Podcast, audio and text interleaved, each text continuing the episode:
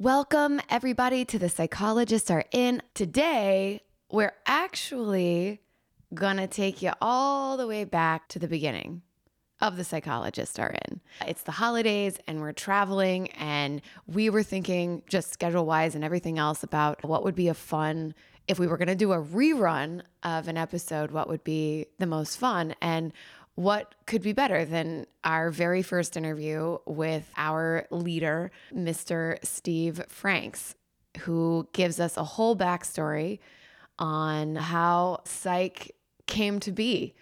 And anyway, we just thought that would be a really fun way to sort of go back and and uh, share with all of you kind of how uh, psych began and also how the psychologists are in began. So please enjoy. And this is going to be fun because we're also going to see, see if we have improved our skills at all as hosts. Anyway, I hope everyone's having a wonderful holiday season and please enjoy this very sweet, very fun episode if you haven't heard it. But even if you had, it's sort of fun to go back and just listen to how it all began. Welcome, everybody, to the very first episode of The Psychologists Are In. I am Maggie Lawson. And I'm Timothy Omundson and we're so excited about this podcast. I was Juliet O'Hara uh, on the show for eight seasons. I was and am and always will be head detective Carlton Lassiter, except now I'm Chief Carlton Lassiter. Chief Carlton Lassiter, that's right. And we are thrilled to go back and relive this wild, wonderful, beautiful, crazy, funny, emotional adventure that we all got to have together. On each episode of our podcast, we will go through an episode of Psych. Sort of. We're also going to tell some funny stories ish. and memories. Ish, right? We're going to ish tell, t- talk about the episodes, but we'll give some fun facts and all that. And we're going to chat with all of our best friends and our teammates and family members. family members. Exactly. For our very first episode, we are so thrilled uh, to have the one and only creator and showrunner of the show, Steve Franks. No way. How did we get him? I have no idea. How, how did we get so lucky? I don't know. So we're going to sit back and listen to how Psych became Psych. If you know who's really lucky, our darling listeners out there, they're truly the winners here. They're, they're the most lucky. oh, and just to clarify, we use the word psychos a lot.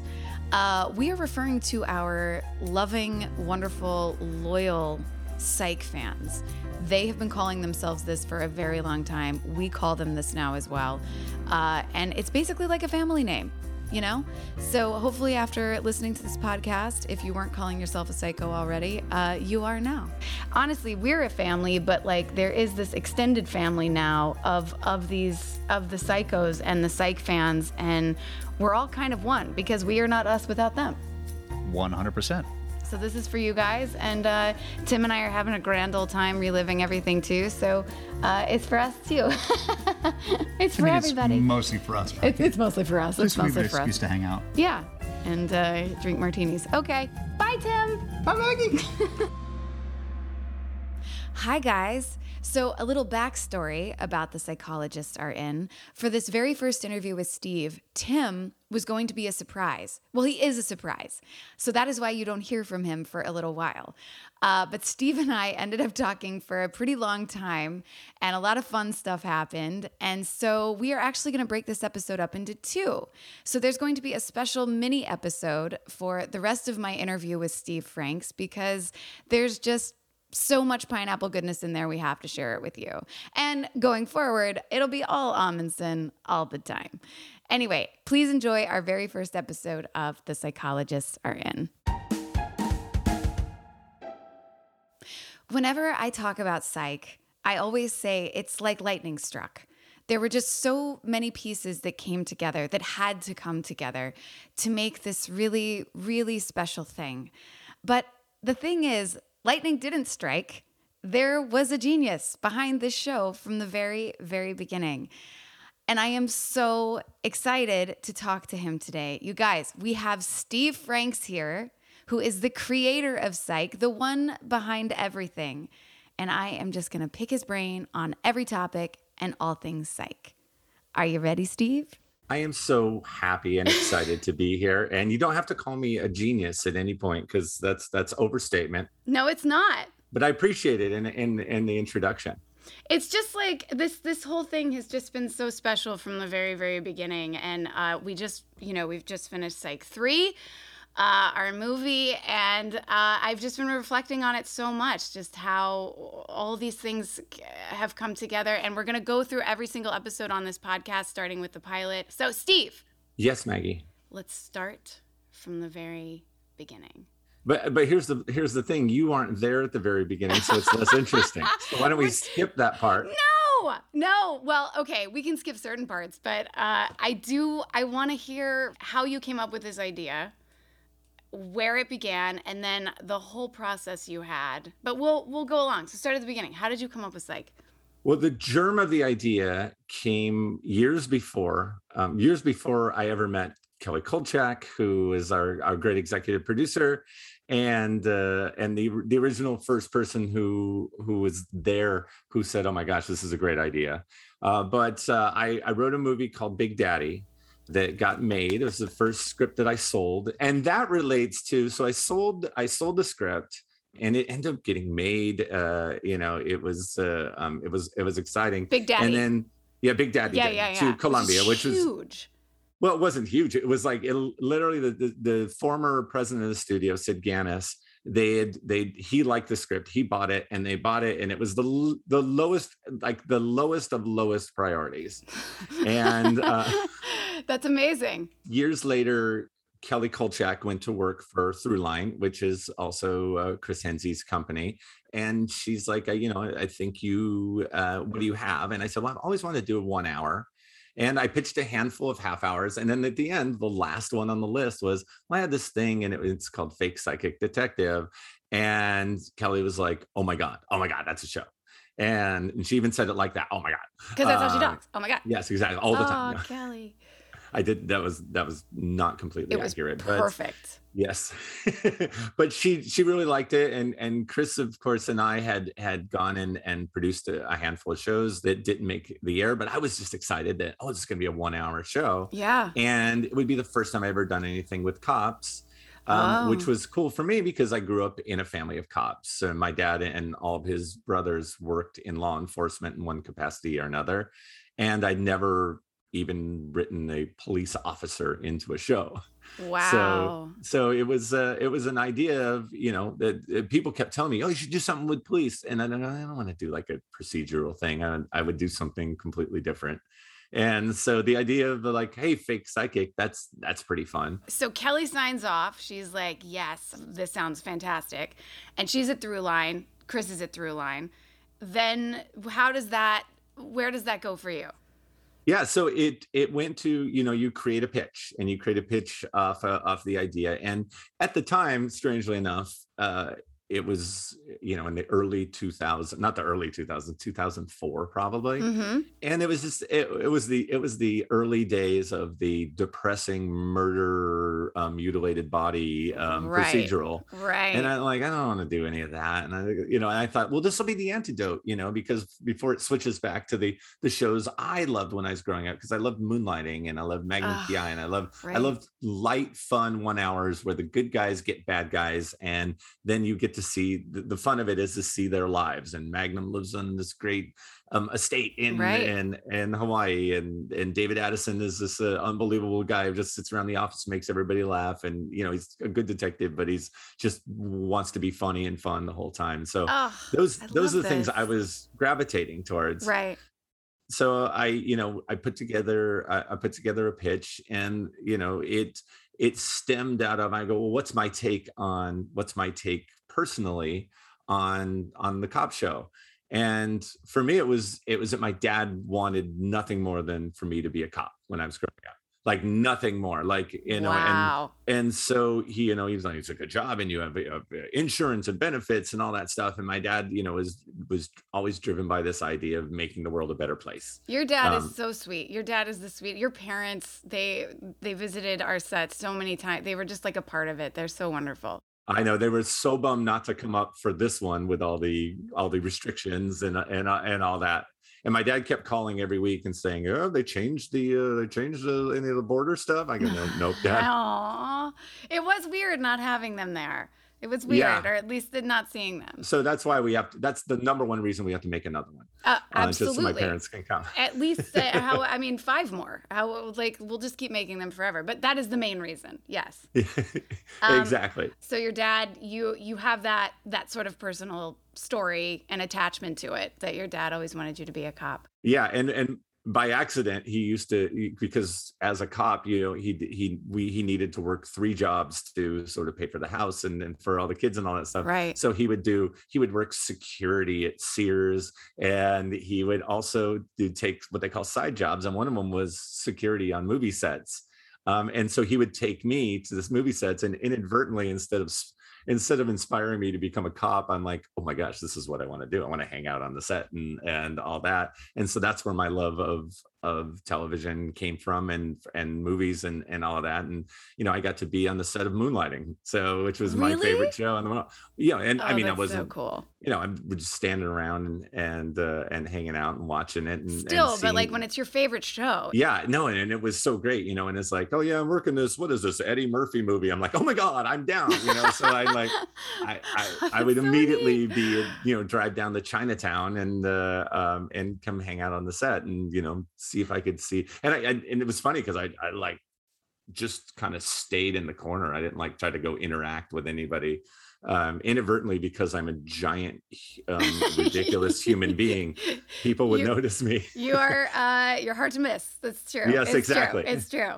um one of my questions actually for you was was about the sort of comedy part of like bringing that into a procedural because like you said oftentimes like the the cases and shows about a murder or just you know detective shows in general whatever. Bringing in that element of comedy how did you get to like sean spencer and him being and and gus and you know obviously lassiter and juliet being you know we're the cops but like this relationship and and the funny and the crazy of this of the fake psychic Well, it it always felt like you know that it needed to. It cop shows are more fun with an outsider. hmm So you know, and you can do grizzled or or, or you know disenchanted cop, and it, that's been done a lot. But you didn't Yes. see, you know, the, the especially the era of the private detective, which when I was very little was like you know Jim Rockford and the Rockford Files. yeah totally And so you had you had this this sort of history of of the private eye who would come in and but the private eye was always like usually was someone walking into their office and they'd have to get hired and i thought well, is there a way we can intrinsically make someone who shouldn't be in the police station needed in the police station all the time Mm. and so the psychic is some some something that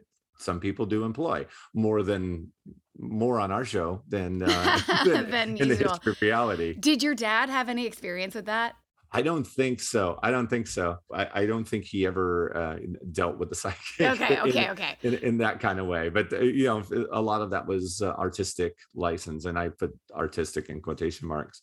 Uh, but it was a license then to create a character that didn't have to have any boundaries, and that's why Sean Sean should go to the extreme, and uh, and and that's where it's just like, and, and for me, it's like writing should be fun and creating a show should be fun. And you know, like working on a one hour television show, it's so hard. Uh, and people, when I when I first started telling them I wanted to write a one hour, they're like, "You realize that's the hardest of, of half hours of movies. It's the worst schedule. It's the longest schedule. It's the hardest thing." And I'm like, Right. "Yeah, yeah, I know, I know. Don't never tell me the, never tell me what's bad."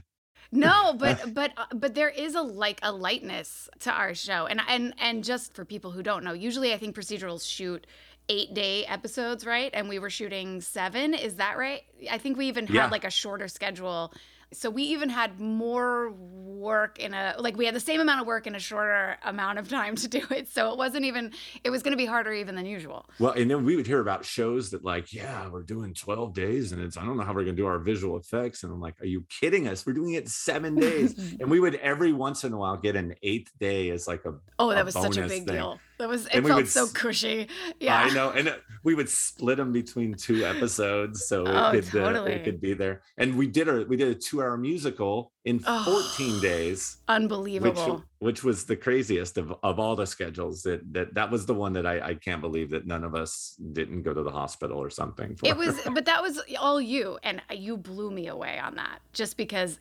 from writing all the music to directing it, and I know we're not. This isn't the musical episode of the of the podcast, but that's just a, like a teaser for later. It's it's a preview of uh, of you know the psychologist is in episode 100. exactly, um, which is also something to celebrate. Okay, so so how did the uh, the observational part of it? When it came to like Sean Spencer and how he was going to fool everybody in in the skill that he has, was that something your dad did with you? Well, and yeah, that was that was straight out of my dad because my dad, in his in his constant wanting me to be a cop, was training me to be, uh, you know, was like he always said, "I'm a paid observer," and so he would always Mm. tell me like, "Okay, you know, we'd sit down for for lunch, and he goes, "Okay, what's your exit?" You know, just in case there's a firefight or whatever that uh, that goes down. Uh, so you know, and and it also I think it helped me too becoming a writer because I'm not an eavesdropper, but I notice conversations and, and things and and and, and it drives my- characters of chairs and and Yeah. uh, yes. But yeah yeah of course you have to study people as a writer. Yeah and so i, I think uh, it was straight out of my dad who you know he- he says if you know a room when you walk in he says how many hats are in a room? And i thought oh it's, it's really cool you know and so I, I put that in the pilot and the great thing about it is you know when you go into to a show you you have your pitch and your pitch is your story and you start with like a blurb about yourself and then you say okay and now we're going to start the pitch and then you start the story and and, and it feels very stilted to me when you when you do that because it's like okay blah blah blah personal chatter and now we'll talk about this story and my my pitch was seamless because there's Finney right there he's hi visiting. I know I You was gonna have 'cause we're on Peanut here today, but I was like, oh, maybe it's a maybe maybe for the first one I won't have her, but I might have her for the others. Hi, Finny. Okay. So he's he's here, but he can't hear you because of the headphones. Oh, now he's bored. Uh, so the great thing was, you know, my pitch was I was telling the story about my dad, my dad wanting to be a cop, and then I started telling the story about how many hats in the in the room, and that's the first scene of the pilot. But the great thing about that is I'm telling a story about my personal life, and it says, he said, How many hats in the uh, room? And I closed my eyes and then it said three. And from there, and from that point, I was telling the story of the of the pilot of Psych Wow. and it was probably like you know and and bill mcgoldrick who went on to become head of most everything's in Yes, the room and is yes. like oh wow we're in the pitch we're all of a sudden we're in the pitch and it was such a seamless transition that i realized oh my gosh i've hooked these people you know Wait, was which doesn't was, always so happen when when Kelly and Chris were on so at- Throughline, did you have like a list of places you were gonna go, or was there did they have like a deal with it it? was well we- no we went to we went to um i'm sure we went to all the studios went to Sure. fox and the fox Okay. pitch went pretty well and fox said hey well, let's make this a half hour and i'm like i don't know how to Oh, do that that would be weird right. and um and one of the places i want i actually really wanted to go was usa network because of monk because i Yep. liked watching monk and i said here's a show that's kind of like ours that i thought we could pair with which is once again talk about just talk things into existence i i had said let's go to usa network and then they can put us on right after monk and they ended up putting us on right after monk It's a which is- perfect pairing, though. And Monk at the time, I felt like was, was something we kind of hadn't seen because it was also an hour long. It was also more about the people and the relationships than necessarily, even though the cases were great, it was just so unique and it was very funny, but not like sitcom funny.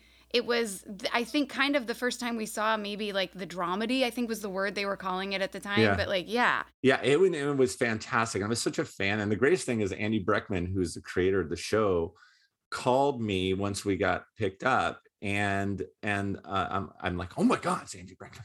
Just so excited to talk about. it. Turned out to be the nicest guy and just offered so much great advice without me ever having to ask and and was such a wonderful man and and so great and gave me so many tips about navigating the the system that I never would have known to do wow. you know at that point Do you remember any of them? Do you remember? well any- he was he was instrumental in saying listen you don't have to do all the stuff they're suggesting people have to suggest things you know and so you know be able to look between that and and to me it's like in any in any process i always say that it's a miracle that a show gets sold it's a miracle that a script gets finished It's it's, a miracle that a pilot gets made it's a miracle that there's every one of them is a miracle It is. and if they It turn really out to is. be good that's that's just you know that you it's it's such a small percentage of any of those things and i feel like you know for me it's like i always surround myself with great great people and i want to give them credit as often as possible because we've had some great executives you know Yeah. people like to say i hate our executives you know Yeah. whatever we've had some great executives that gave me notes that like oh yeah that's right of course we didn't do that and all that stuff Right. and we've gotten you know i'm not saying that that the the far percentage of notes were things that made all of us cringe but uh, you know and you just find your ways around that but you know you look for the all right all right we didn't do that or you know yeah hey listen it would be great to explain all of those things over the course of the episode but it's 42 minutes and wouldn't you rather laugh and smile and see this character and do all that stuff and we'll cover it but we're gonna we're gonna fly by it quickly and we're gonna give the viewer enough credit that they don't have to hear the, the same thing repeated three or four times So- Right. Right. so for for all that, Andy Breckman was was just so amazing and Oh, nice, and I've I never met the man face to face because Really? he works he works out of out of New Jersey at a writer's room in New Jersey, and uh, it just never worked out for our, our art schedules ever being in the same place. So someday, I love these stories. I love when people, the people who've helped us along the way, like he probably doesn't realize what an impact that had with you, and and that there there are these people kind of along the way. I do feel like we did have, from what I know, which was not what you know from like executives or whatever, but I do feel like we had some really loving, excited, creative people on our executive team and like uh, now that I've seen a lot of how shows get made and how lines can be drawn and that like you don't necessarily always feel them as a part of the creative process. And I felt like we had like real fans like our actual creators and the people who were I mean creators uh, executives who were involved were actual like fans of the show. Like it was really fun. This podcast is sponsored by Relief Band. When it comes to nausea, you have to get Relief Band, the number one anti nausea wristband that quickly relieves and effectively prevents nausea and vomiting associated with motion sickness, anxiety, migraines, hangovers, morning sickness, chemotherapy, and so much more. Basically, everything and anything that causes nausea. Relief Band is natural, fast acting, and will last as long as you need it. It's 100% drug free, non drowsy, and has zero side effects. True. I love this thing. My mom has also used this, and she also gave me a testimonial and she said I could share it, which is basically that she recently had to have a procedure done, and the anesthesia made her extremely nauseous. And the only thing that helped her was this relief band. Um, I had vertigo last year, uh, off and on for like a couple of months, uh, pretty intense. And same thing. It was like the only thing that helped at all was when I put on the relief band. It, it just stopped the nausea. Like it stopped that feeling that just makes you, it's just the worst feeling in the world. Um, anyway, so I can't say enough about this product. I love it. Relief Band has an A plus Better Business Bureau rating and over 100,000 satisfied customers. So they are a brand you can trust. Plus, Relief Band both treats and prevents nausea so you can help avoid nausea from becoming a problem in the first place. And Relief Band makes a great gift for the nausea sufferer in your life. This is an amazing gift. If you know every anybody who has or suffers from or is going through, I mean honestly, that's everybody at some point I feel like goes through this. Like it is such a good gift. You can also use your HSA and FSA dollars to get a relief band. So if you have funds left in those accounts, don't let them go to waste. Put that money to good use and get a wearable nausea solution that works. Remember, you don't have to overplan for nausea relief or dose up to 6 hours before a trip. Just bring your relief band and you're good to go. Right now, we've got an exclusive offer just for Psychologists Are In listeners. If you go to reliefband.com and use promo code pineapple, you'll receive 20% off plus free shipping. So head to reliefband, R E L I E F B A N D.com, and use our promo code pineapple for 20% off plus free shipping. The holidays are here, which is perfect timing for today's sponsor, OneSkin. We all know that with all the holiday fun and festivities comes stress and harsh weather and can really take a toll on your skin. But thanks to OneSkin's disruptive approach that targets skin aging at the source, you can finish off 2023 with your skin at its healthiest. What makes OneSkin the best?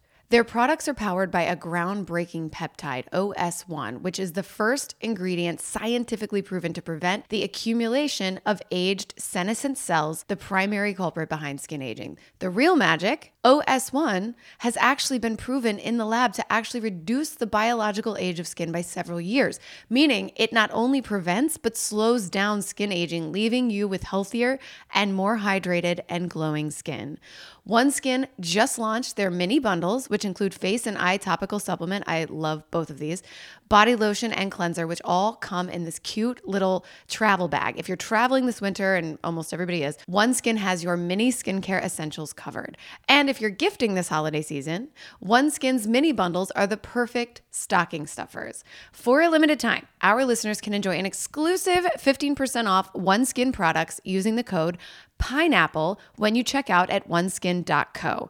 This holiday season, give yourself and your loved ones a head start on New Year's resolutions to swap your skincare for skin longevity. I've been using this for a little while now. I love it so much. I think my skin, I've been getting complimented on my skin, I, and that's the only thing I've changed. So uh, I definitely think that it works. My skin feels tighter and uh, and super hydrated. So I'm I'm a huge fan. Treating the symptoms rather than the root causes of aging has long been the norm. Most skincare available on the market is designed to provide a temporary reduction in visible signs of aging, addressing just the surface symptoms of an underlying decline in skin health.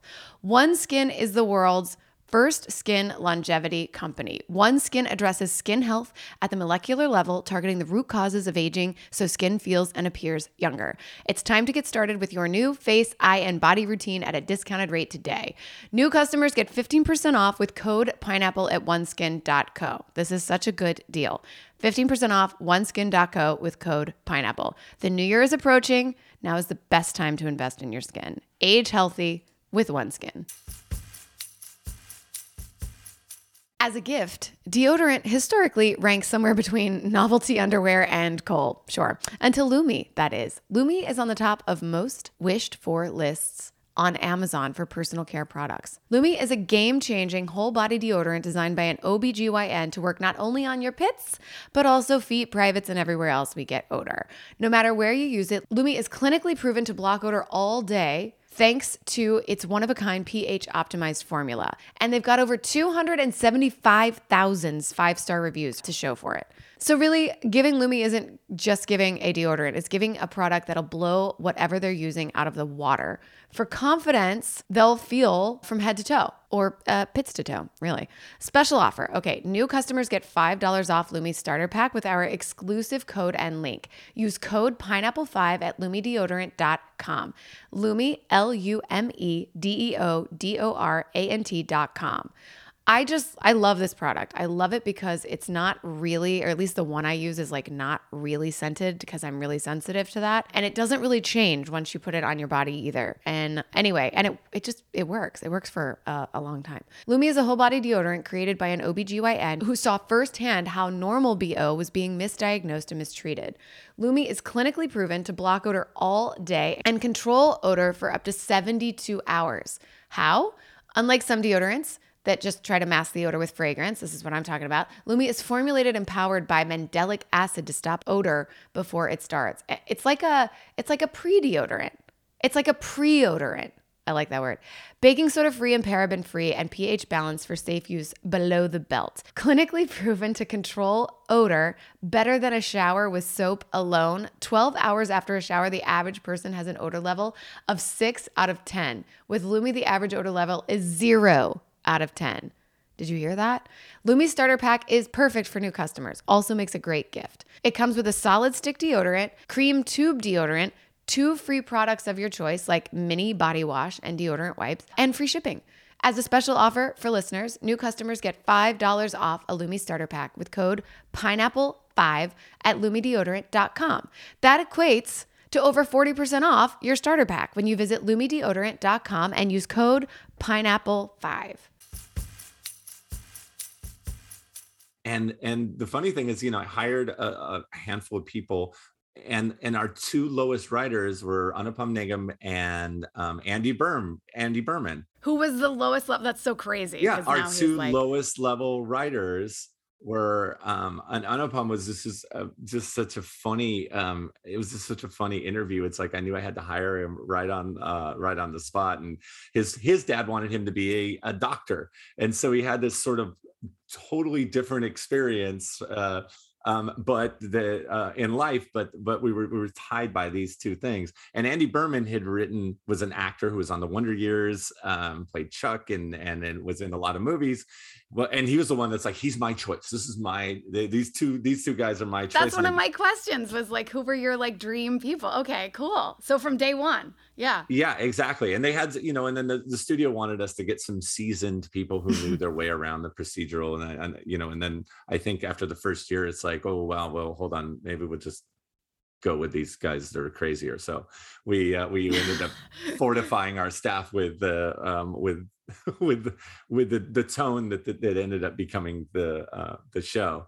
But, uh, but people, you know, and, and so we would, we would have a, a fairly small writer's room, but it's like, you know everybody was was welcome to pitch ideas. It's the assistants you know the uh the script supervisor and you know our script supervisors and assistants ended up writing episodes for us.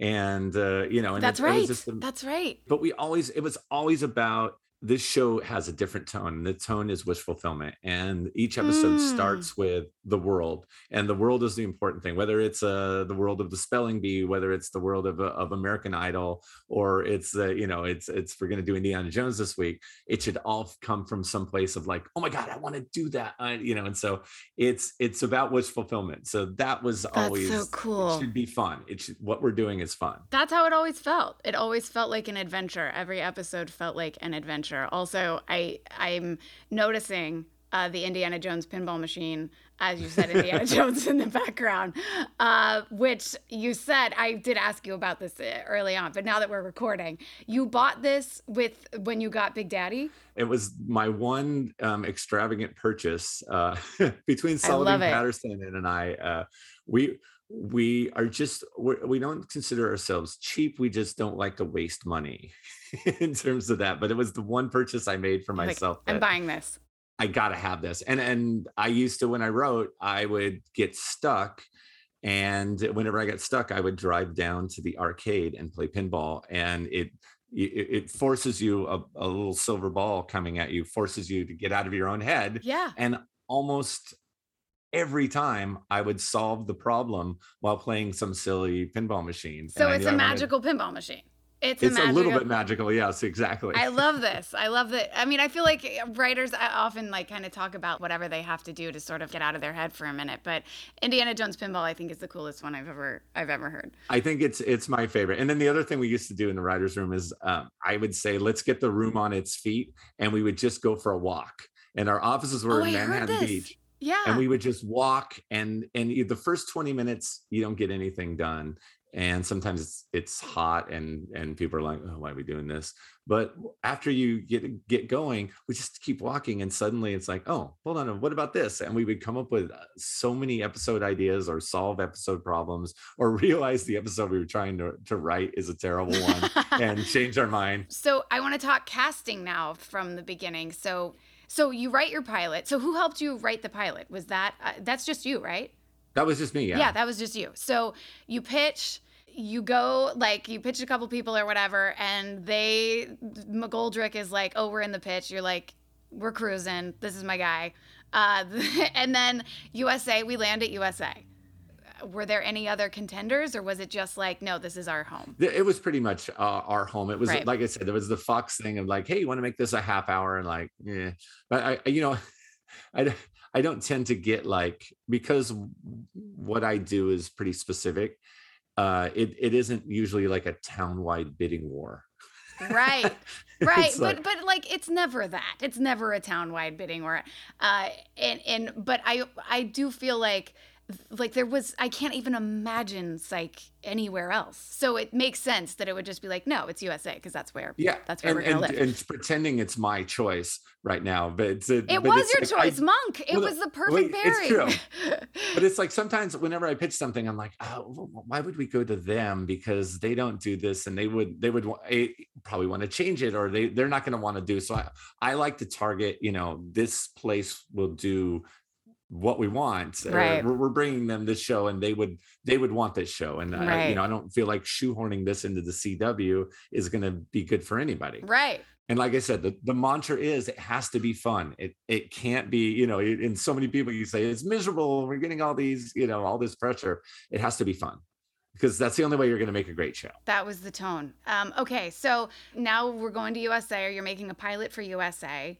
Um, is the next move then casting? Yeah, well, we we wrote the script and you know we figured. That Oh, you sold the pitch, right. Okay, so yeah, you sold the pitch. I had to have them. I had to have them send me a one-hour um, TV drama script because I'd never seen one Oh my, my God, life. really? Because I knew that the formatting is so different for a half hour or for a feature film, and I'd written I'd written feature films and uh, and I'd written half hours, but I'd never done a one hour. What so do you I'm like, remember? What script they sent you? I got a whole bunch of them, but I got some monks. I got a few monks, and those were fun. And uh, and then I got some some old strange stuff. I think I got some 4400s, which really didn't apply Oh, to interesting. Yeah. to anything that we were doing. But I just wanted to get the format right and pretend like, oh yeah, I know exactly how this goes. Uh. I love it. And you so, okay, so so you sold this on a pitch. So we sold it on a pitch. We went in the room, we wrote the script, and then I remember I was at the movies, and then I got a call from Jackie de Crinis who said, "Hey, we're gonna um, we're gonna make this thing." And I was I was I don't remember what movie it was, but I was bummed because I didn't go back into the movie because at this point I'm like I was too excited to do that uh, to do that. But it was like, oh my god, how well now now it's like how am I going to do this? Right. Um, so we we- and the script was uh, was really um, well received. So they said we're going to make a pilot, and we went into the casting process, and uh, you know, and they gave us they they make their list of names Right. of you know of of people you you're not going to meet, you're not going to have read. They're just you know they're just names Offer only who- or whatever. yeah, offer them the show and they'll do Right, it. right. And uh, some people, it's like, oh, we really like thi- this person. We met some like like some really you know cool, funny people. Do you remember I anybody? don't know. I don't know. And I get confused my first show, but I know that I every once in a while in the garage, I'll find um I'll find like notes, casting notes. And I'm like, oh, I was so stupid. But I remember um I remember it was either for this or my NBC show, and Kevin Hart had come in. oh wow, really? And I wrote, Hey, this guy's funny. Like I'd figured this out. Like, hey, this guy's funny. Like oh, that's how- uh, yeah. hilarious. You were like, by the way, I just just discovered somebody. Like he Yeah, funny. exactly. that's Like, amazing. No, nobody else in the room would have figured this out, but this guy's funny. But I, I just this guy knows his comedy. He knows his comedy. oh, that's awesome. Um, okay, so you met with some people. We met with we met with some people and you know the lists were you know there were there were some interesting names but it- Mm. once again we were basic cable you know and, and this was you know at the at the cusp of usa's really successful run so it wasn't like the best idea you know the the most exciting idea in the world for actors to come do a basic cable show Right, At right. At the time, especially, right. but but for me it's like it i was like wait a minute we we do only 16 episodes of this and uh and uh, and we get when we get the, all this freedom to do this and we have Yeah. a studio and a, a network that that i'm like sign me up i never want to do a, a a network thing Right. so we ended up meeting um we ended up just starting casting and james came in um pretty early on and the first time we we met him um he had this big shaggy mountain man beard Oh, that's so funny. he did i think he was he was a little um he was a little more reserved than usual yeah um He because- is though. It's interesting. Like personality, like he is reserved. I think when people meet him sometimes they're kind of surprised at how reserved he is just because of you know, Sean Spencer is not at all. yeah it was and it was uh, and i'm like okay so i'm, I'm like but but when he said the words he was he was he was like 70 percent of of what he would end up doing Right. but he was still reserved even in the performance but i just like this guy's really funny let's bring him back in um and so he was the one that that that was on the list. And then we had we had a handful of people like oh this person's pretty good. And our casting person was like all right well you should have this because this the network loves this person. I'm like okay. Right. so um, and and this is me in casting. I'm the worst person with casting because i and I, I said this to you and like i think about it. This person read my sides learned these words picked out an outfit got ready drove down here sat in that waiting room got validation for parking and they walk in and you know it's so easy people go nope. And i'm like well let's just see. So i always talk to the actors. I always see like uh, you know is this is this person have something in them? Before we ever hear the words i want to know you know what's happening with this performance and Yeah. whether it's just like hey wow you did the you did the the nestle quick commercial and that was pretty funny yeah. or hey yeah. you know That's but it drove- so nice though, Steve. By the way, a lot of people don't think that way. it's nice from my side but it drives everybody else in the room crazy because it's like we're 40 minutes behind But it's so it's- nice. I don't know, like that kind of just awareness and care and all of it. It's really special. Well, and also, you know, it's like we always had the no a hole policy, but I always said we have a no. I don't want to because if I'm gonna have to be with these people, and I, I always said we're gonna do five years. I said if I'm gonna have to be with these people every day or you know interact with them, I I want someone who's really special as a human being, Mhm. and I'd rather have an an, an actor. You know, if there's an amazing actor who's an a hole. It just it's not worth it, and it and it disrupts the flow and the fun of everything else. So for me it was like just as important to know oh wow this person's pretty cool. Yeah. and you know and uh and so we would start the words and and talking with james i'm like oh, okay I, I love this guy. He's great. And so james came in again. And then the second time he was just off the charts unbelievable Is that the video we've seen? I think it's a part of one of the DVD extras. that was even that was further down the, the the line but it was funny because once we cast james he would come in to the casting sessions and he would read with people um just to to read and especially with the gusses he would, would he read with most of them He's such a generous actor. I mean that that does not surprise me at all from just from the very beginning. But yeah. Okay, so so that was from did he have to like network test and all that stuff and like okay, yeah yeah, yeah. unfortunately we were Right. like we're like this is the guy can you you know i was like this guy's a movie star this guy's Yeah. you know that Yeah. and they're like we have our process you know so we brought in we brought in you know you have to bring in like four which i think is like the- worst kind of thing that actors have to go through is like there's three other versions of you no matter what the testing matter process the- is so much. it's just so hard and then Yeah. you go in the parking lot and sign your life away for the next seven years before you ever go to sit in that room It's true. I mean, uh, people don't know that. You know, when you tell the story, they're like, "Wait, what? You're testing?" I'm like, "Well, yeah, but technically, like, I've already signed the contract."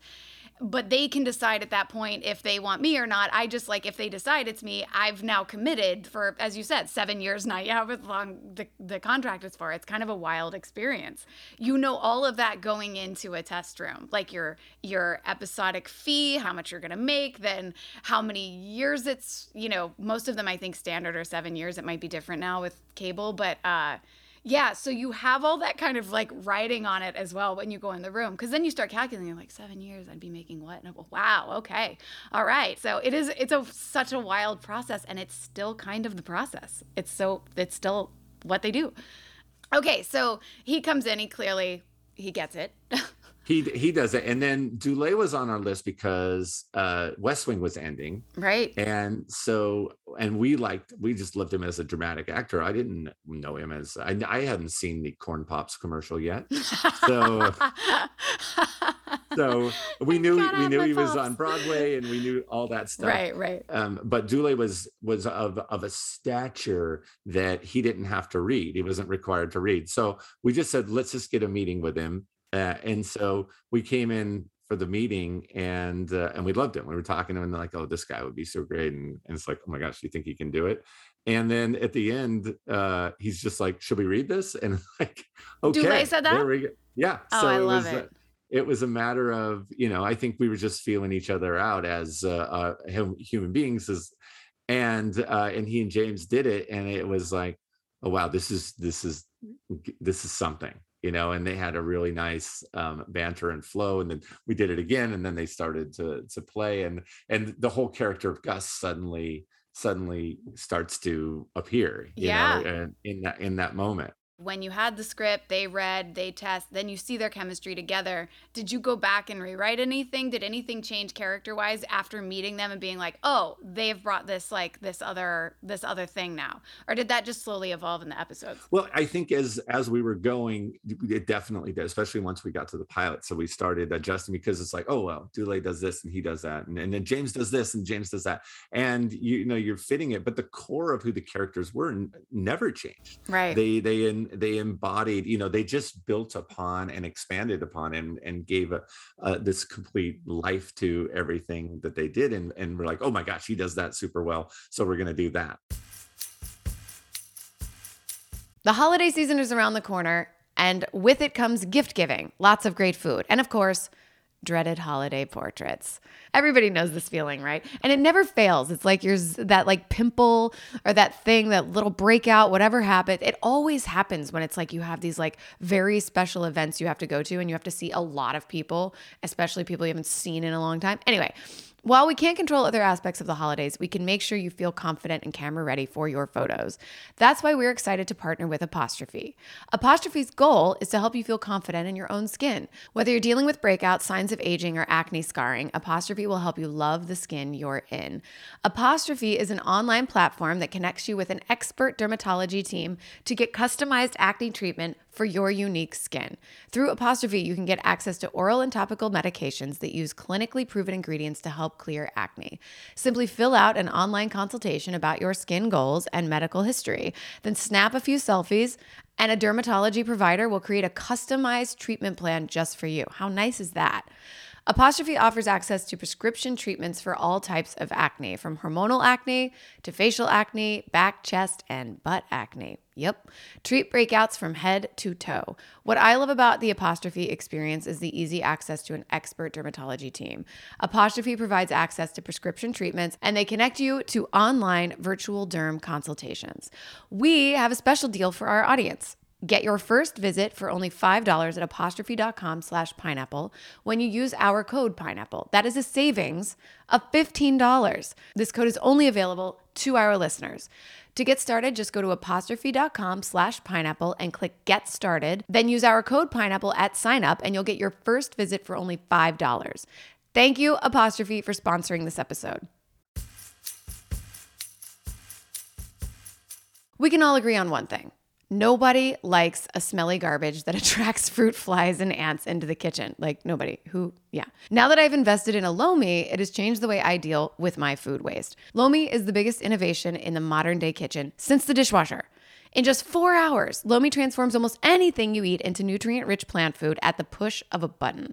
Cut the chore of doing the trash in half, eliminate bugs and odors in your kitchen, and here's the bonus you get to feed your lawn and garden with an all natural fertilizer that you just created out of your food scraps. Lomi promises to bring you the best possible experience every time you run a cycle. They're one of the only kitchen appliances that has a full, no questions asked, lifetime warranty on all devices. And they don't stop there. Lomi looks after you from day one and beyond. You'll automatically get upgraded to a new Lomi device every three years. How nice is that? I love my new routine with Lomi. No more stinky trash bins or leaky bags make a mess of the house when I take, you know, the bag out to the garbage. I mean, honestly, it's game changing. Plus you get to put the, the food into your in your garden. It's like it, it gets to grow from your waste. I, I also love that.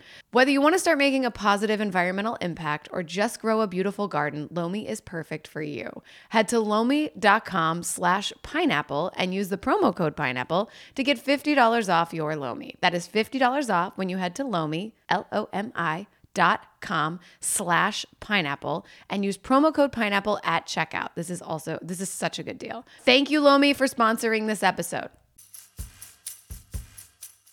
I was gonna say, which character do you think you're like? Do you most identify with, or was there any sort of like, oh, this is more me? Or it's funny because I always say that the the character is actually a split of my personality because I'm as cautious and thoughtful as Gus is, um, and but I also am always looking for fun, the way that Right. that Sean is. yes, I can totally see that. So I'm not as bold as Sean is, and I'm not as as smart as Gus is, but uh, but I, I possess many of the characters, and I also, most importantly, I possess the super smeller because That's one of my questions. There we go. was as I was watching through the pilot again and then into Spelling Bee, I have so many little isms of like the blueberry, the super smeller, like who was like, yeah, that's Gus's car and that's gonna be the car for like eight seasons. And we're gonna call it the blueberry. And also the super smeller is just such a, an interesting trait. I, I also have a super smeller. well, there we go. So there you go. So Yes. it's a curse, right? It it's is the, a curse. And especially when you're like, what is that? And nobody else knows what you're talking about. But I just never had a name for it until Psych, where I'm like, it's a super smeller. And if, if there's sellers. someone next to me with like too much cologne or perfume, it's like it's it's torture. We we'll be walking our dogs and we'll be walking. There's like a condo area, and I'm like, someone's making like garlic bread upstairs, and it's like you can. Suddenly you're it's like, I want Italian for dinner. Oh my gosh, and and it and this is where I'm like the guys. It's like those scents. I'm like makes me hungry all the time. So when I smell food, and I smell true. food all the time. Yeah. No, So- I'm this is so funny. So okay, so that's part of your personality. So the super smeller and Gus was actually uh you. I think a lot of my personality stuff goes into Gus. I'm also the vault of secrets. Uh, Mm. Is that uh, that Tim Tim Meltreger always says one of our our writers. Uh, he says like, wait, you didn't you didn't tell anybody that? And I go, you told me not to tell oh anyone. Oh my gosh. so but yeah, but like you could tell your wife, you know. And I'm like, well, you said that you said this is in confidence, and it, you know, and and I I'm I'm never like burdened with like stories of someone murdering something or someone.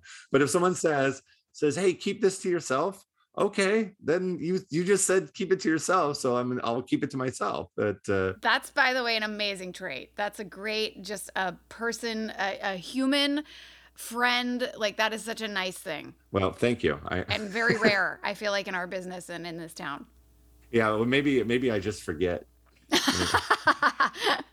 Like, oh yeah, I should have spilled the beans about that. I have to apologize for keep looking down at my phone a few times. Um, I um, there's a little surprise for you uh, that Oh my will be arriving uh, very soon. Uh, but we'll see. We'll see. We'll just keep talking, and then we'll the the surprise will uh, will will will soon appear. Well, I Um, will. I'll I'll keep things moving forward then too until we get there. Let's invite your surprise. Okay, I'm ready. I'm Wait, I'm excited. Let's see. I thought it would for a moment was coming to my house because I heard my dog bark. oh no! Well, wait a I minute. I think it's definitely. I think I think I see what it is. Yeah, hold on. He's connecting to audio. Wait, let's see your face. Hold on. Connect to video. Chief, Chief, Chief Lassiter. This if this is who I think it is. Uh, It would be weird if you didn't know who it was at this point, but Well, um, it could it could be someone just using the nickname. Oh my goodness. And Allison, Hello there. hi, hi, Tim. Hey guys, what you doing? You guys playing cards? Yeah, we're, just, hanging playing out. cards. We're just hanging out doing something. That's a nice hat you have there. That's an Thanks, buddy. amazing hat. Um, the, yeah, the coolest rap gift ever for the coolest psych movie ever. I think. Yeah. Well, granted, we haven't seen five yet, but all I know is that uh, three was um, beyond all hopes and dreams, We're gonna I- I see can't- ten, hopefully. and I haven't even seen it yet. so so Tim, I have been talking. Hi Tim, uh, which is kind of perfect because we actually were just going through all this whole process of like how Steve came up with Psych and and uh, characters, and we were about to sort of get into the pilot. Obviously, I wasn't in the pilot, but uh, Boo. but- Which had I had I known, I would have not done the pilot out of protest. Wait, do you know?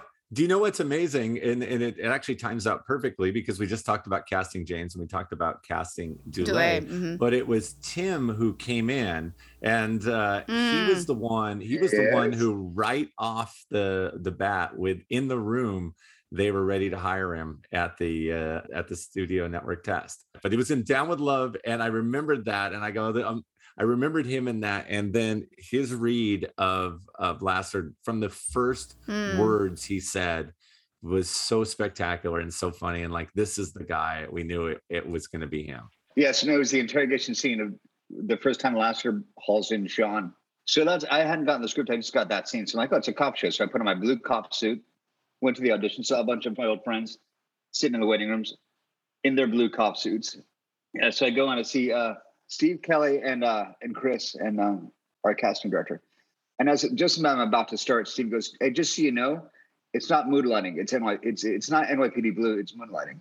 I was like, and "Oh, he, great. which okay." we talked about just now earlier in the recording that it was well one of his favorite shows uh, growing up, and then he also his dad was a security guard uh, and was doing work on moonlighting, so we actually got to go and watch uh, moonlighting being being filmed. So it's uh, it's like it keeps moonlighting keeps making its way. Full circle. Yeah, yeah. Thank God I told you right then.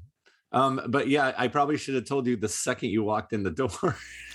Yeah, but it was it was as I was about to start my first line, you told me that. I was like, okay, great, because I, actually watched Moonlight as a kid and really loved it. I was like, I could do Moonlighting.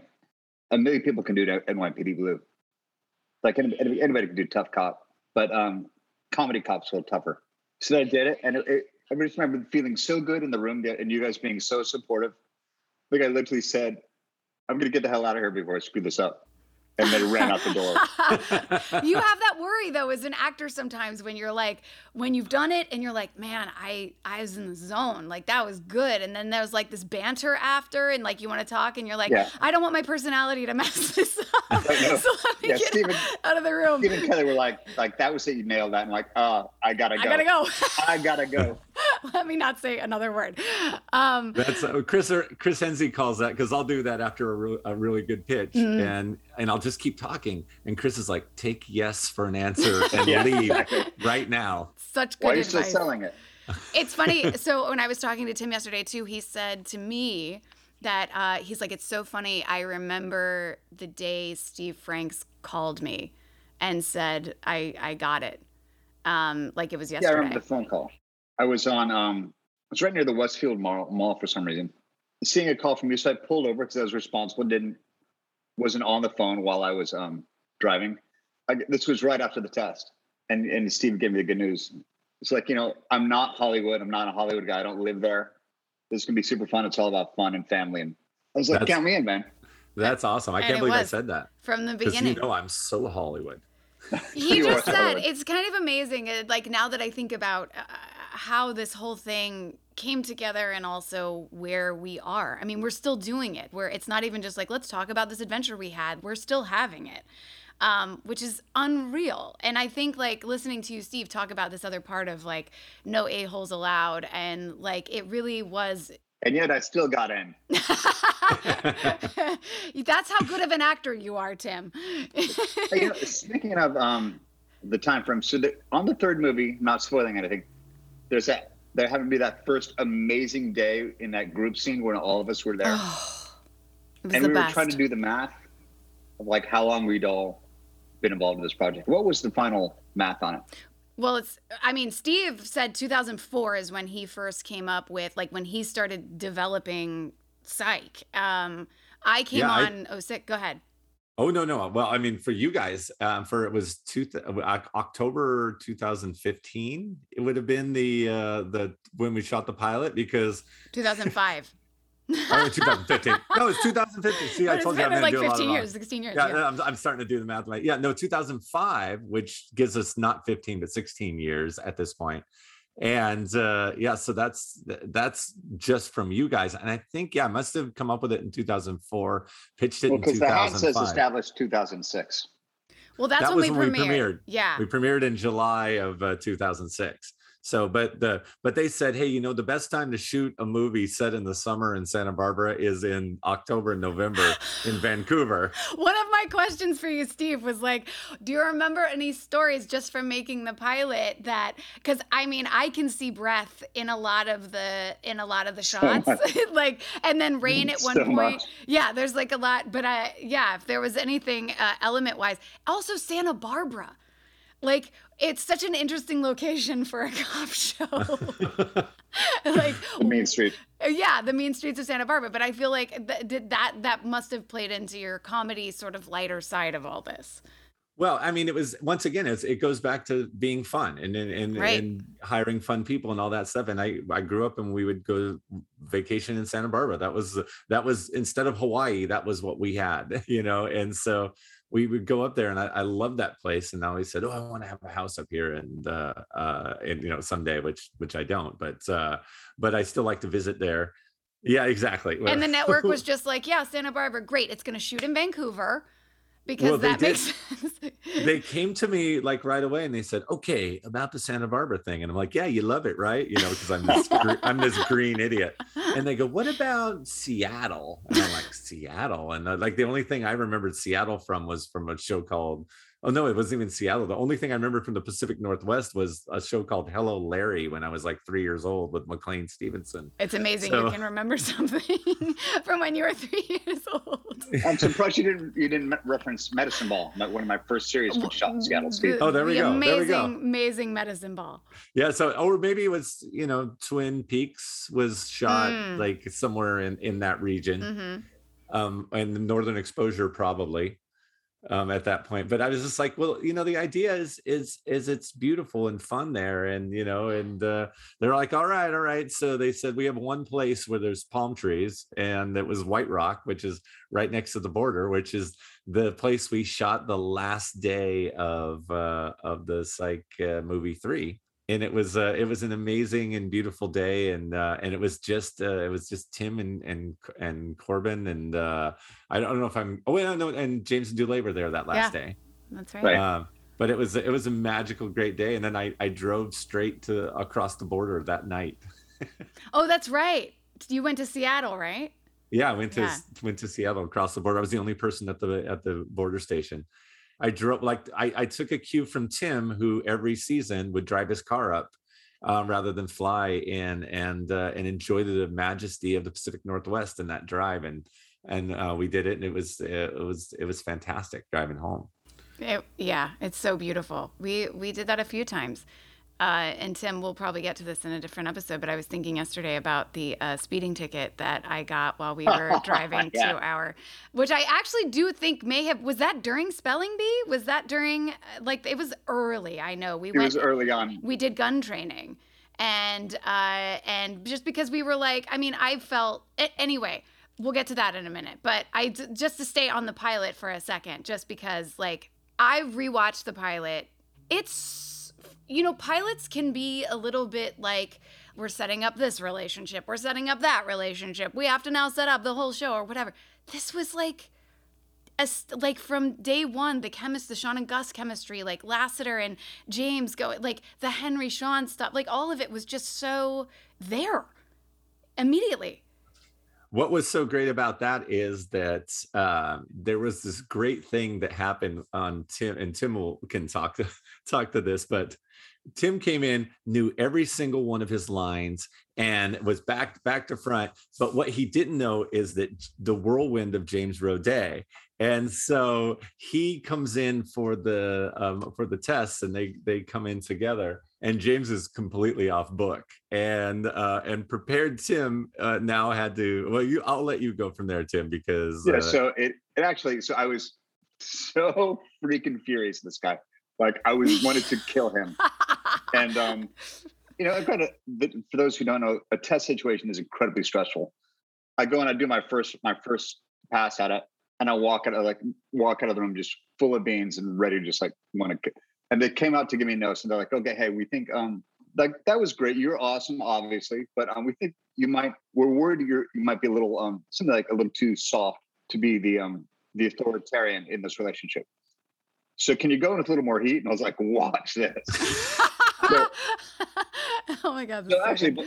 so James really gave me an incredible gift in that in that audition by one because I went and just wanted to kill him and and the scene is like as Lassiter is so aggressive in that scene that um I wanted to pin him up pin him up against the wall, which he's so much heavier than me. There was one scene one time where early on when like Lassiter was trying to manhandle Sean. Oh, it was the um it was the scene in the kitchen, I think. I Uh, no, it was one of the many times. And I was like, dude, help me out here. Because you you outweigh me by a good solid 70 pounds of muscle. So try, try to make me not look like a piece of spaghetti. So uh, in that audition, I didn't have to luckily manhandle him, but I think I pushed him against the wall with my voice, and I was so angry. And then afterwards, I came out I'm like, okay, that went well. That's so funny. There's a really funny it. moment in the pilot where you you have him.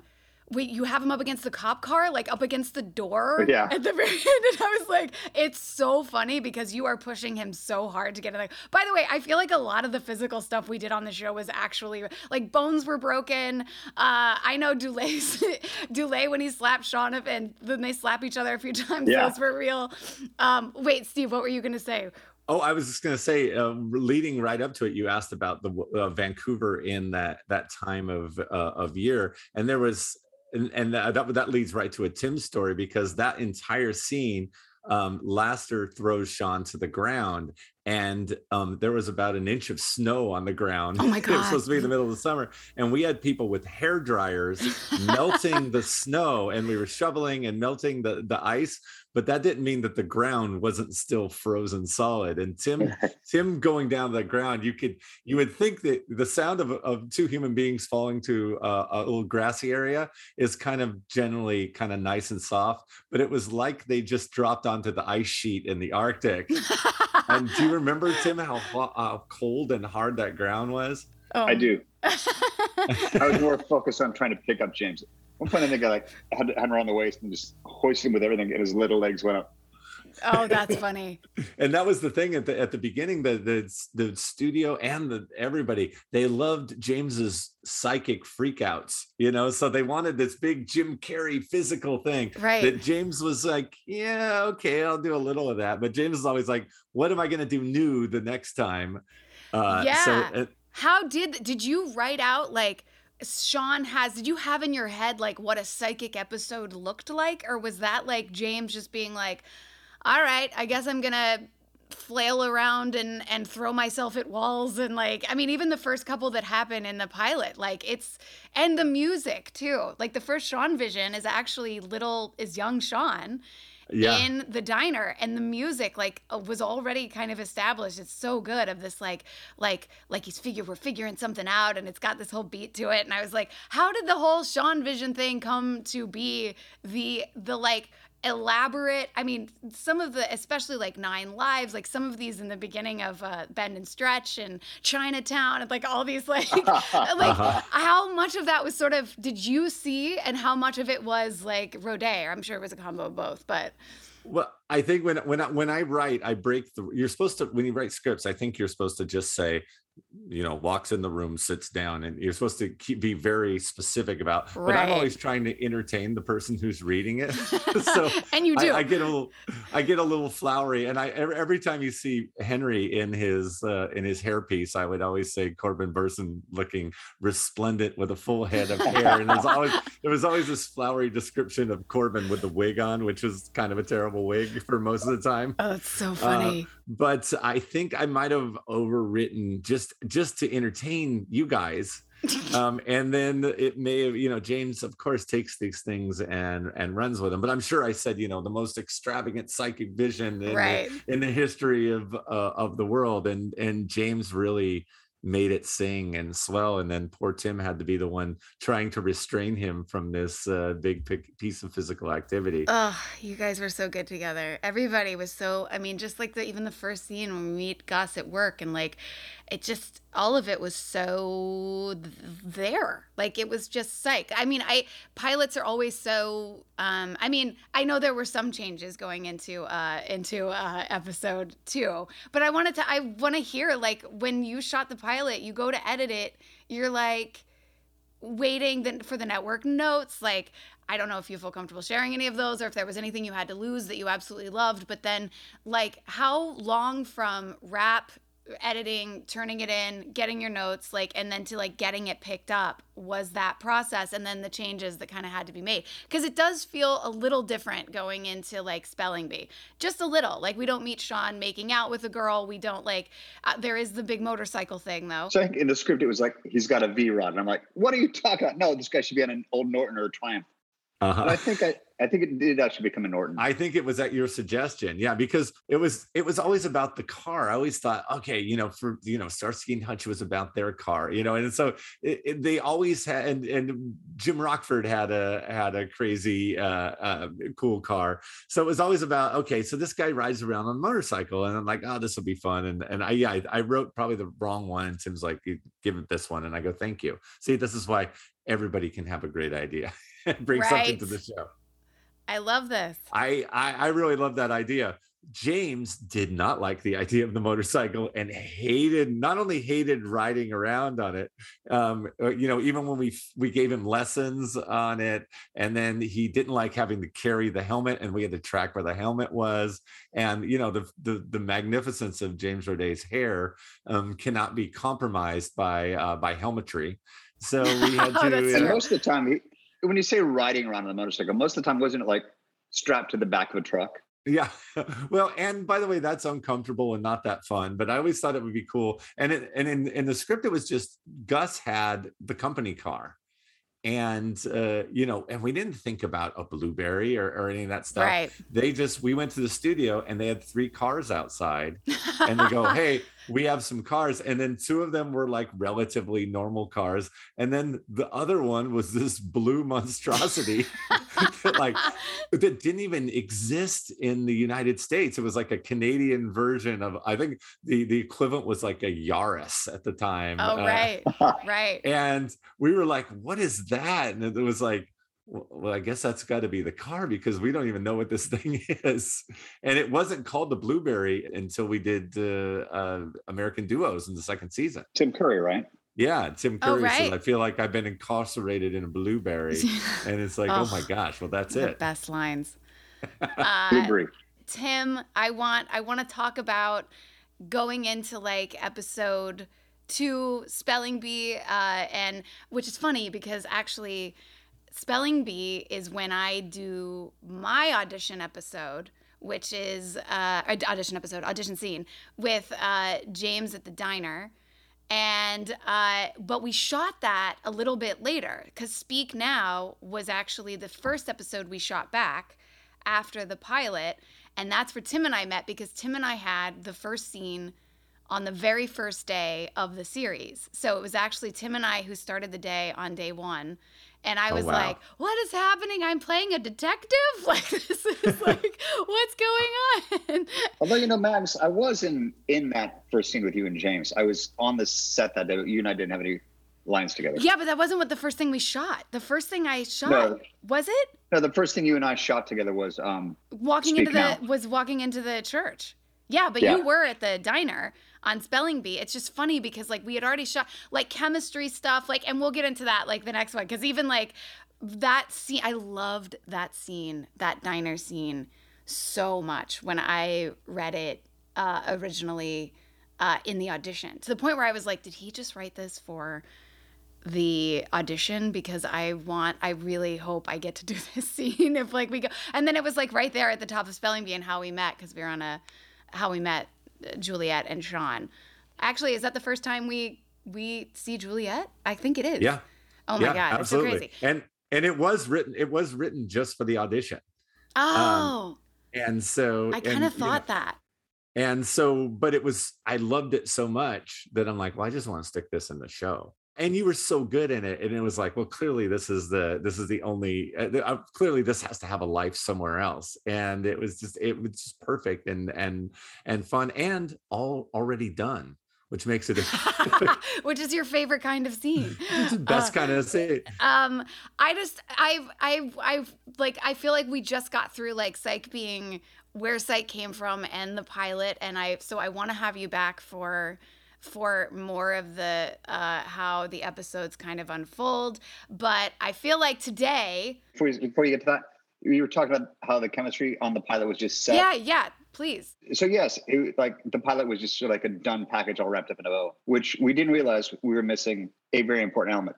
Because then you came on the show and we're like, all of us were like, oh my god, this ray of sunshine. This was the missing piece of puzzle. Puzzle piece. Aw, Tim. There, there was like he came in and just it just it really it so solidified everything for everybody. I remember reading the pilot. I remember uh, I got I had come off of a sitcom and I had done like same kind of mostly comedy to that point, and I was like, you do comedy because you should. yeah, yeah, you should too. We should too. We should do a comedy. Uh, We should. So uh, I I got the script and I remember them saying like the show's already on the air and like y- you know and I was like this is I've never read anything quite like this. Like I was like this is so special. It's so different. Even just at the like the first reading of it. And I was like I hope I mean they want to see like they see me as a detective because at that point I had like like I said I had just come off this like sitcom or whatever. And I loved I loved it so much. I just wanted to say like I at that point I feel like most people had sort of put in a category of like you know, I'm doing sitcoms and whatever. And so I get the script, I go in and I read and the fact that like you saw me for this, like it was a it was something I hadn't uh I, I hadn't had a ton of experience with yet. I hadn't had like an openness of people being like, Yeah, I see her as a detective. Granted, I know it's still a, a a comedy and it was lighter. It was like the perfect probably the it was it was. It was the perfect thing, but it was also like a rare. It was just I I feel so lucky. When you were 18 too, which was weird. I do feel like that. I look back at the episodes, I'm like, who is that? I look so young. And like, I felt, I remember at first being like, oh my God, I, I feel weird saying this now. Cause I was like, yeah, of course I'm a detective, whatever. I felt like I was like dressing up in my dad's suits a little bit. like, I was like, I did. There were a couple times I put on the suits. I'm like, is anyone buying this? A recurring theme was, hey, hey Maggie, where's your gun? Yeah, because you weren't, oh, you weren't wearing a gun at the time. That's still a recurring like, theme. Why is this cop not wearing wearing a gun? Yep. Yeah. Like, the gun just appears. It's in my bag. It's in my bag. Yeah. Um, but the thing is, the guns ruin everybody's clothes. Like if the guy has like this nice suit on, and then there's this bulge, bulge. where this gun is, and it's like you know, and it's so it's always like, yeah, they have it. You just don't see where it is. It's just it's very streamlined. Except for Tim, who yeah i know oh, insisted always always yeah. all, no but it's true you were like you were authentic not that yep. I wasn't, but I definitely was more like, okay, how does this look? Does this look no. okay? just so you know, you just give like cops and robbers without a gun. Yeah. It's true. it's true. Over the course of talking about psych on this podcast, what I kind of want uh, to share is this this part of it where I feel like people who came up to do the show, word of mouth, I think got out pretty fast that like we have fun. We were so good at like like we just that's what we were about. Like fun. It was like you come up, we have a good time. Uh you we show you a good time. We all played, we partied, we like we just it was all about that. And so having people back, people always I feel like wanted to come back and like I don't know. I like look back now over the time. I'm like, man, this was something else. Like it was so special. It it was it was one of those things that I actually do feel like, you know, when you look at something and you think like, man, I wish I knew at the time like how good I had it. And then like you think back and you're like, man, I think we actually did know like how yeah, special it was. Like we knew every day that we got to all be together. We knew every day, every episode, every season we got picked up. Like we didn't even like we loved it so much. I think most of us at that point, other than Dulé, had never had a second season of a show ever. Okay, so I'm going to let you all go because I will just talk all day. And I feel like I ha- still have a gazillion. I, I just want to hear all of it, everything. I love this so much. Thank you so much for sharing everything. And um, the psychos are going to love it. Tim, we, we started with 40 minutes of Disneyland stories, so uh, you'll be you'll be excited. that were amazing, but it's all part of you and where all this came from, and uh, it's just it's perfect. It's all perfect. I this can't wait so to good. watch this episode. Uh, it's gonna be exactly. it's gonna be great. And Tim, you were awesome, and Maggie, you were spectacular. You were born to do this. Okay. And, uh... Thank you, Steve. Thank you, Steve. all right. Thank you all. all right. Love See you guys. Goodbye. Bye. That was such an incredible talk with Steve. Loved it so much. Thank you all for listening to our first episode of The Psychologists Are In. We are beyond excited to relive all of our favorite parts of psych with you all. Our favorite parts being all of them. And we'd love to hear from you. So please feel free to message us on our Instagram at the psychologists are in, our Twitter at psychologistpod with any questions about the show. And while you're at it, follow us on TikTok at the psychologists are in. I am still getting used to TikTok. I have not used TikTok, but uh, I'm going to get great at it for this podcast. Anyway, see you next week where we will be talking to James Roday Rodriguez, Sean Spencer himself. We get into some really good stuff. You do not want to miss it. Bye.